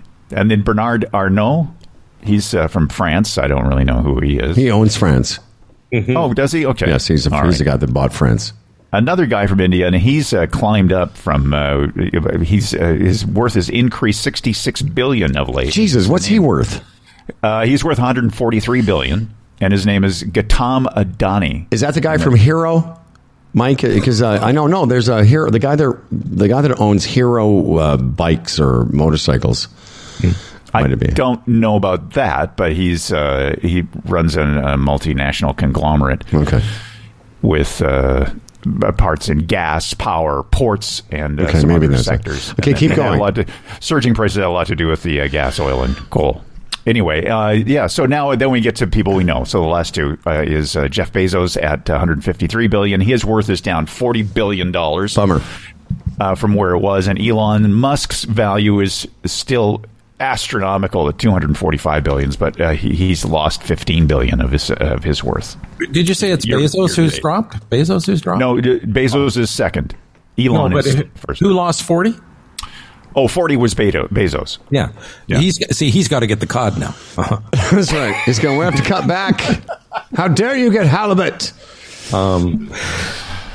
On the subject of money, I'm reading yesterday that the Queen's fortune, her direct fortune, was something like six hundred and twenty nine million dollars. And then uh, there's all sorts of gray areas around her, which could go over a billion dollars, but it's passed from generation to generation. But as far as her personal fortune goes, uh, Prince Charles apparently will inherit the brunt of it and not pay any taxes on it. And I learned that in the United Kingdom, there's a 40% inheritance tax that people have to pay, but it will not apply to him. How's that? Isn't that nice? How do you tell common folk that, you know, Yeah, want to pass yeah, down? It's terrible, but no different than any of those other nerds that Dan just mentioned. They're not paying the kind Okay. of tax that they should No. be. It's not. No, she's wrong. she's availing herself, or that estate is availing themselves of the same bullshit loopholes all rich people do. Yeah. But this one's an actual, the problem here, Howard, it's actually a thing, a law. Those people play, you know, with their accountants and everything. This is a thing that royalty does not pay inheritance tax. Well, that's because they're in charge of. The, royal? they're mm-hmm. royal. you can be royal. What, Mikey? Well, I was going to point out the uh, massive revenue that the royal family generates for England. That's I mean, true. It's a it's the biggest tourist attraction in the country. Yeah, that's of course the voice of our producer. Yeah, baby. Toronto. Did you see the lineup yesterday to just walk by that? The Freedom Coffin? Yeah, man. Oh, It's it was cool. out the thing and down the street and over a bridge and around a corner. Like it's unbelievable. Yeah. Just to walk by it. You can't even touch it or stop. You know, as much as I'd like to mock along with you, one of the things I heard yesterday that did kind of make sense to a lot of those people, to Mike's point about it being a figurehead in the UK in a way that we can't relate to, even though she's our monarch. Uh, a lot of those people that were mourning her were also, it's like mourning the loss of somebody, like almost like they they have a relationship with that family that we don't. I don't. Can't, I'm not explaining it very well. Yeah, well, the only problem is, though, right? If you went there to be mourning her, by the time you passed the casket, it would be afternoon. I bet you Mike Hannafin will like that one. And and the guy was in jail. Uh, let's uh, quickly meet with our producer, Toronto Mike. And by the way, I, uh, I'm going to let you know now, Mike. I know you love to linger after the show, but I got to go do some client facing stuff, so it'll be a quick meeting. Uh, Toronto Mike. Uh, Freddie, are you all up to date? I think you were. I think no, the one- retirement Sherpa Yes, still needs to be mentioned. Uh, the retirement Sherpa bringing you uh, Toronto Mike's appearance today. Tim is a portfolio manager. Raymond James, a member of the Canadian Investors Protection Fund. Uh, Tim is your guy. If you have an existing portfolio, you want somebody to have a second look at it, he'll do it. He's done it for many Humble and Fred listeners, and several have come over to the Tim side. But he'll give you the straight goods. If it's okay, everything seems to be in place, he'll tell you the truth, and that's it. No strings attached, no obligation. He's the Retirement Sherpa, retirementsherpa.ca. Mm-hmm. Uh, Toronto Mike, can you, uh, you know, uh, Yeah, listen, you guys know I care about all of you. I care about you very much. Do you know that? I, why we feel it. We appreciate Care it. about you. We care about you.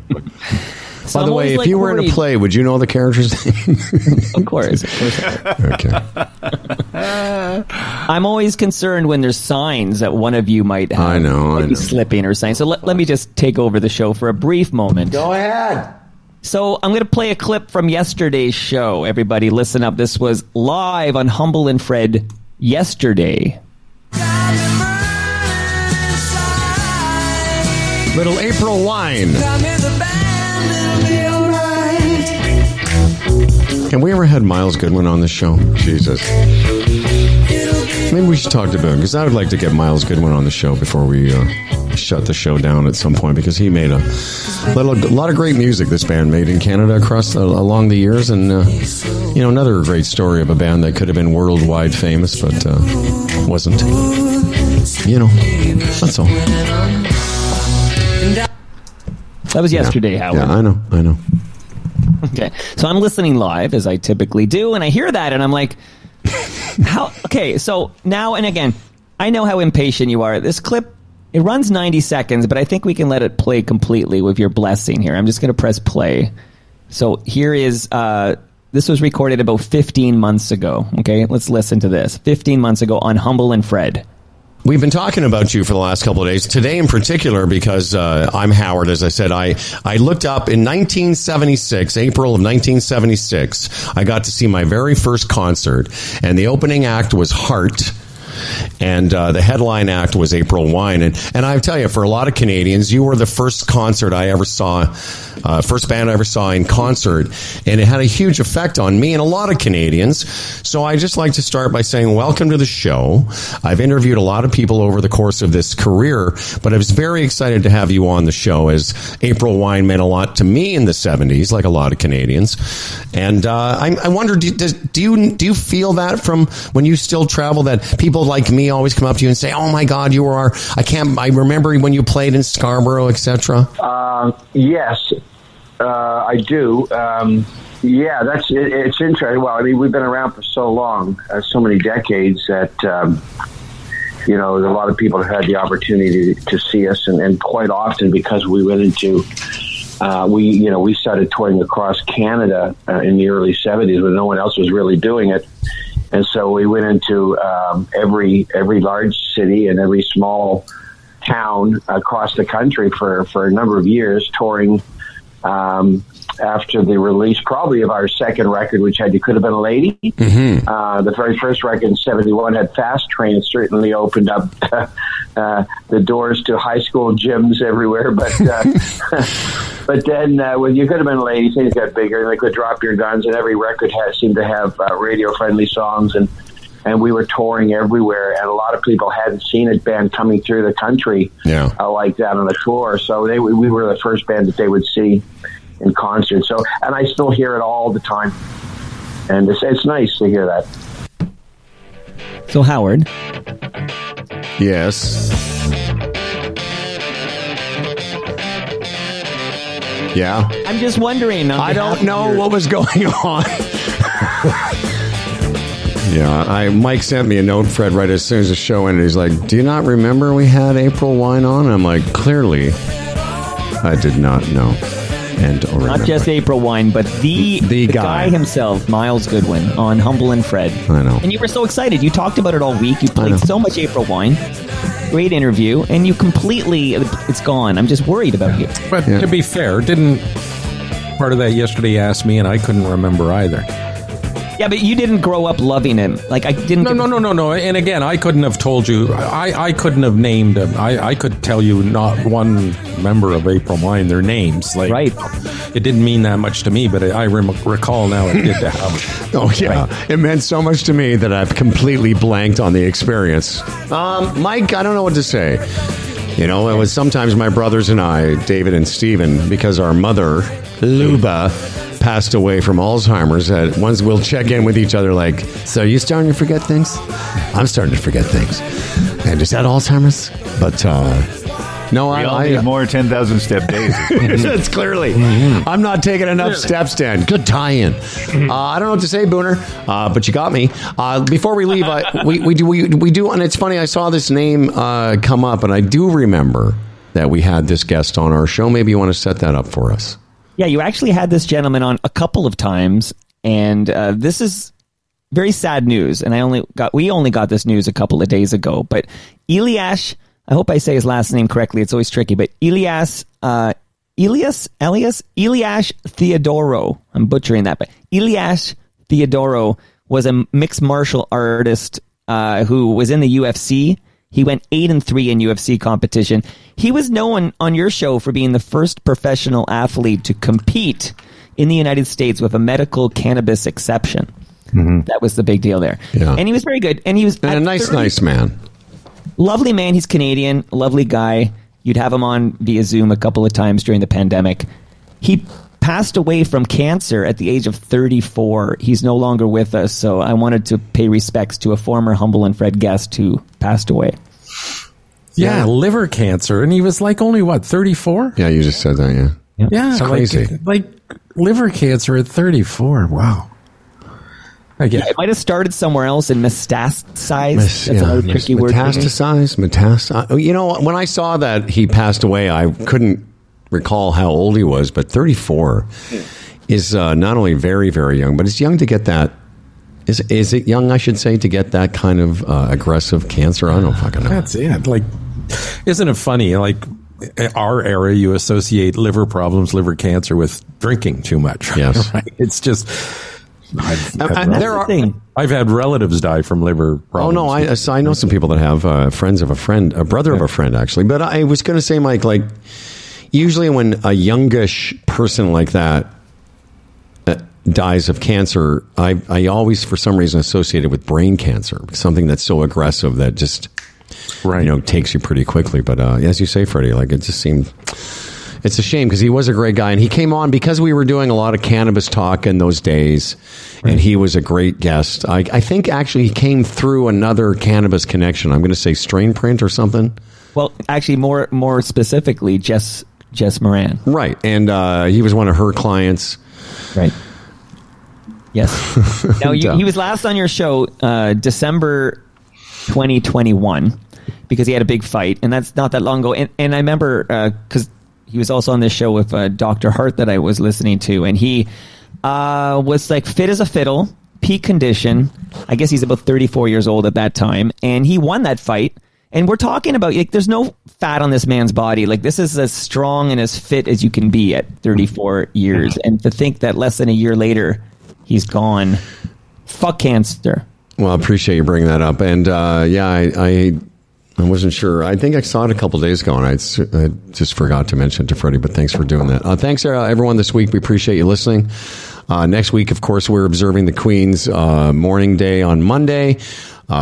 It's also a golf tournament. That's what I do. I celebrate by golfing. And then Thursday, I've got a tournament as well. So even though this was our first full week, we're doing a half week next week, and then it's all just, we're all fine. Right. Uh, Dan Duran's play Constellations, featuring the character Roland. I am Roland. Uh, his his one man play is also being produced by by the theater company. Uh, and once again, check out our Facebook page. A couple of friends of ours, friends of mine for sure, Ian Sirota and Simon Rakoff are doing a funny show on Monday. You might want to check out. Uh, anything else we have to mention before we go, Michael? Well, I want to just name check our guests next week because uh, Yeah, do it. Jeff Lumby returns. He's always Loopy. the third Tuesday of the month, and he'll be our guest on uh, Tuesday. Yeah, man. And Wednesday, it's uh, the return of Noel Casler. So you guys can do some uh, Trump talk and more. It'll be fun. Fantastic. And Dan Duran, good luck. Uh, break a leg. Thank you. Or in your case, break. Don't break your third leg, though. This episode of Humble and Fred was brought to you by Bodog, GigSky, The Retirement Sherpa, The Chambers Plan, GoDaddy, and Health Gauge. You can email us. We'd love to hear from you. Humble and Fred at humbleandfredradio.com. For Humble and Fred, I'm Dan Duran, and remember, no show on Monday as we mourn and aft the Queen. See you Tuesday, and as Fred says, sucking on it. There's destination a little up the road from the habitations of the towns we know. A place we saw the lights turn low, the jigsaw jazz and the get fresh flow. Pulling out jobs and jamboree handouts, two turntables and a microphone. Bottles and cans, and just clap your hands or just clap your hands.